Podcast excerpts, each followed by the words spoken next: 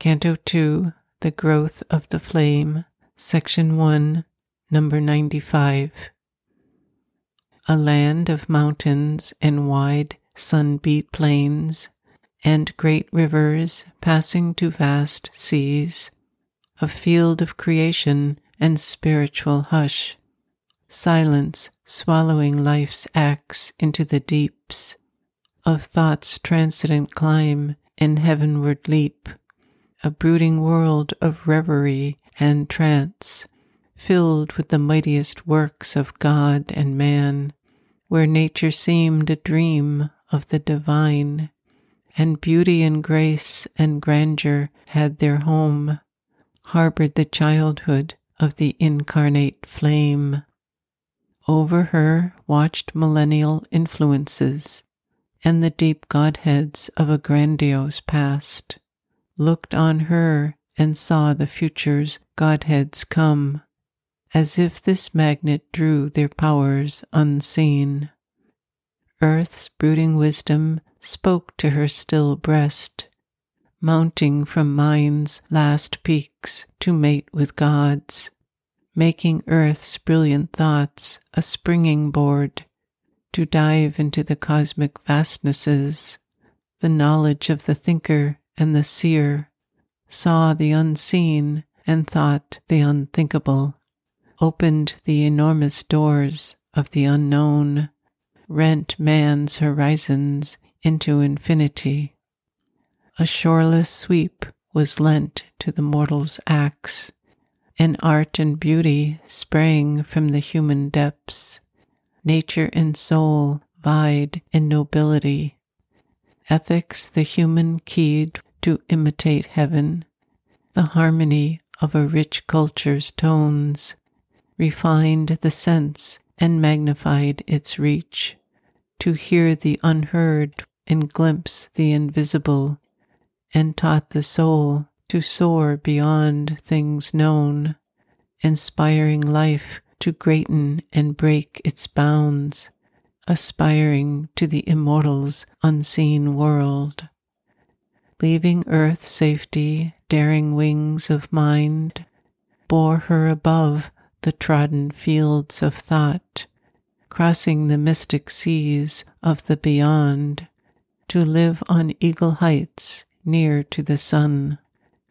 There wisdom sits on her eternal throne. All her life's turns led her to symbol doors, admitting to secret powers that were her kin, adept of truth, initiate of bliss, a mystic acolyte trained in nature's school, aware of the marvel of created things. She laid the secrecies of her heart's deep muse upon the altar of the wonderful. Her hours were ritual in a timeless fane. Her acts became gestures of sacrifice invested with the rhythm of higher spheres, the word was used as a hieratic means for the release of the imprisoned spirit into communion with its comrade gods, or it helped to beat out new expressive forms of that which labors in the heart of life, some immemorial soul in men and things seeker of the unknown and the unborn, carrying a light from the ineffable to rend the veil of the last mysteries. Intense philosophies pointed earth to heaven, or on foundations broad as cosmic space, uprised the earth mind to superhuman heights overpassing lines that please the outward eyes, but hide the sight of that which lives within. Sculpture and painting concentrated sense upon an inner vision's motionless verge, revealed a figure of the invisible, unveiled all nature's meaning in a form, or caught into a body the divine the architecture of the infinite, discovered here its inward musing shapes, captured into wide breadths of soaring stone. Music brought down celestial yearnings. Song held the merged heart absorbed in rapturous depths, linking the human with the cosmic cry. The world interpreting movements of the dance, molded idea and mood to a rhythmic sway and posture. Crafts minute in subtle lines, eternized a swift moment's memory, or showed in a carving's sweep a cup's design, the underlying patterns of the unseen, poems in largeness cast like moving worlds, and meters surging with the ocean's voice, translated by grandeurs locked in nature's heart but thrown now into a crowded glory of speech, the beauty and sublimity of her forms, the passion of her moments and her moods, lifting the human word near to the gods. Man's eyes could look into the inner realms.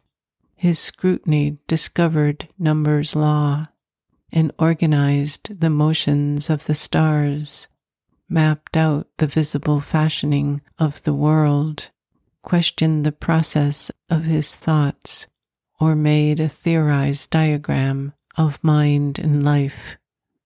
These things she took in as her nature's food, but these alone could fill not her wide self, a human seeking limited by its gains to her they seemed the great and early steps, hazardous of a young discovering spirit, which saw not yet by its own native light. It tapped the universe with testing knocks, or stretched to find truth mind's divining rod. A growing out there was to numberless sides, but not yet the widest seeing of the soul not yet the vast, direct, immediate touch, not yet the art and wisdom of the gods.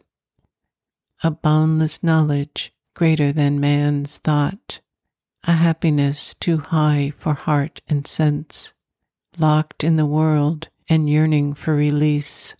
She felt in her, waiting as yet for form. It asked for objects around which to grow in nature strong to bear without recoil the splendor of her native royalty, her greatness and her sweetness and her bliss, her might to possess and her vast power to love. Earth made a stepping stone to conquer heaven. The soul saw beyond heaven's limiting boundaries, met a great light from the unknowable and dreamed of a transcendent actions sphere, aware of the universal self in all. She turned to living hearts and human forms, her soul's reflections, complements, counterparts, the close outlining portions of her being, divided from her by walls of body and mind, yet to her spirit bound by ties divine, overcoming invisible hedge and masked defense, and the loneliness that separates soul from soul. She wished to make all one immense embrace, that she might house in it all living things, raised into a splendid point of seeing light out of division's dense inconscient cleft and make them one with God and world and her. Only a few responded to her call, still fewer felt the screen divinity and strove to mate its Godhead with their own, approaching with some kinship to her heights. Uplifted towards luminous secrecies, or conscious of some splendor hidden above, they leaped to find her in a moment's flash, glimpsing a light in a celestial vast, but could not keep the vision and the power, and fell back to life's dull, ordinary tone. A mind daring heavenly experiment, growing towards some largeness they felt near, testing the unknowns bound with eager touch. They still were prisoned by their human grain. They could not keep up with her tireless step, too small and eager for her large paced will, too narrow to look with the unborn infinite's gaze. Their nature weary grew of things too great. For even the close partners of her thoughts, who could have walked the nearest to her ray, worshipped the power and light they felt in her, but could not match the measure of her soul. A friend and yet too great wholly to know, she walked in their front towards a greater light, their leader and queen over their hearts and souls, one close to their bosoms, yet divine and far. Admiring and amazed, they saw her stride, attempting with the godlike rush and leap heights for their human stature too remote, or with a slow, great, many sided toil, pushing towards aims they hardly could conceive, yet forced to be the satellites of her sun, they moved unable to forego her light. Desiring, they clutched at her with outstretched hands, or followed, stumbling in the paths she made, or longing with their self of life and flesh, they clung to her for heart's nourishment and support. The rest they could not see in visible light. Vaguely they bore her inner mightiness, or bound by the senses and the longing heart, adoring with a turbid human love they could not grasp the mighty spirit she was, or change by closeness to be even as she. Some felt her within their souls and thrilled with her, a greatness felt near yet beyond mind's grasp. To see her was a summons to adore, to be near her drew a high communion's force. So men worship a God too great to know, too high, too vast to wear a limiting shape. They feel a presence and obey a might, adore a love whose rapture invades their breasts, to a divine ardor quickening the heartbeats, a law they follow, greatening heart and life. Opened to a breath is a new diviner air opened to man is a freer, happier world. He sees high steps climbing to self and light. Her divine parts the soul's allegiance called. It saw, it felt, it knew the deity.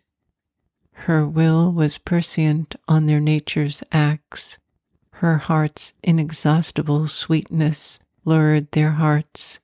A being they loved whose bounds exceeded theirs. Her measure they could not reach, but bore her touch. Answering with the flowers answer to the sun, they gave themselves to her and asked no more. One greater than themselves, too wide for their ken, their minds could not understand nor wholly know. Their lives replied to hers, moved at her words, they felt a Godhead and obeyed a call, answered to her lead and did her work in the world. Their lives, their natures moved compelled by hers, as if the truth of their own larger selves put on an aspect of divinity to exalt them to a pitch beyond their earth's. They felt a larger future meet their walk she held their hands, she chose for them their paths. They were moved by her towards great unknown things.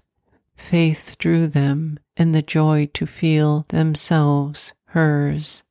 They lived in her, they saw the world with her eyes. Some turned to her against their nature's bent, divided between wonder and revolt, drawn by her charm and mastered by her will, possessed by her, her striving to possess, impatient subjects, their tied, longing hearts, hugging the bonds close of which they most complained, murmured at the yoke they would have wept to lose, the splendid yoke of her beauty and her love. Others pursued her with life's blind desires, and claiming all of her as their lonely own, hastened to engross her sweetness meant for all. As earth claims light for its lone separate need, demanding her for their soul jealous clasp, they asked from her movements bounded like their own, and to their smallness craved a like response. Or they repined that she surpassed their grip and hoped to bind her close with longing's cords. Or finding her touch desired too strong to bear, they blamed her for a tyranny they loved shrank into themselves as from too bright a sun, yet hankered for the splendor they refused. Angrily enamored of her sweet, passionate ray, the weakness of their earth could hardly bear. They longed but cried out at the touch desired, inept to meet divinity so close, intolerant of a force they could not house. Some drawn unwillingly by her divine sway, endured it like a sweet but alien spell, unable to mount to levels too sublime. They yearn to draw her down to their own earth, or forced to center round her their passionate lives. They hoped to bind to their hearts' human needs her glory and grace that had enslaved their souls.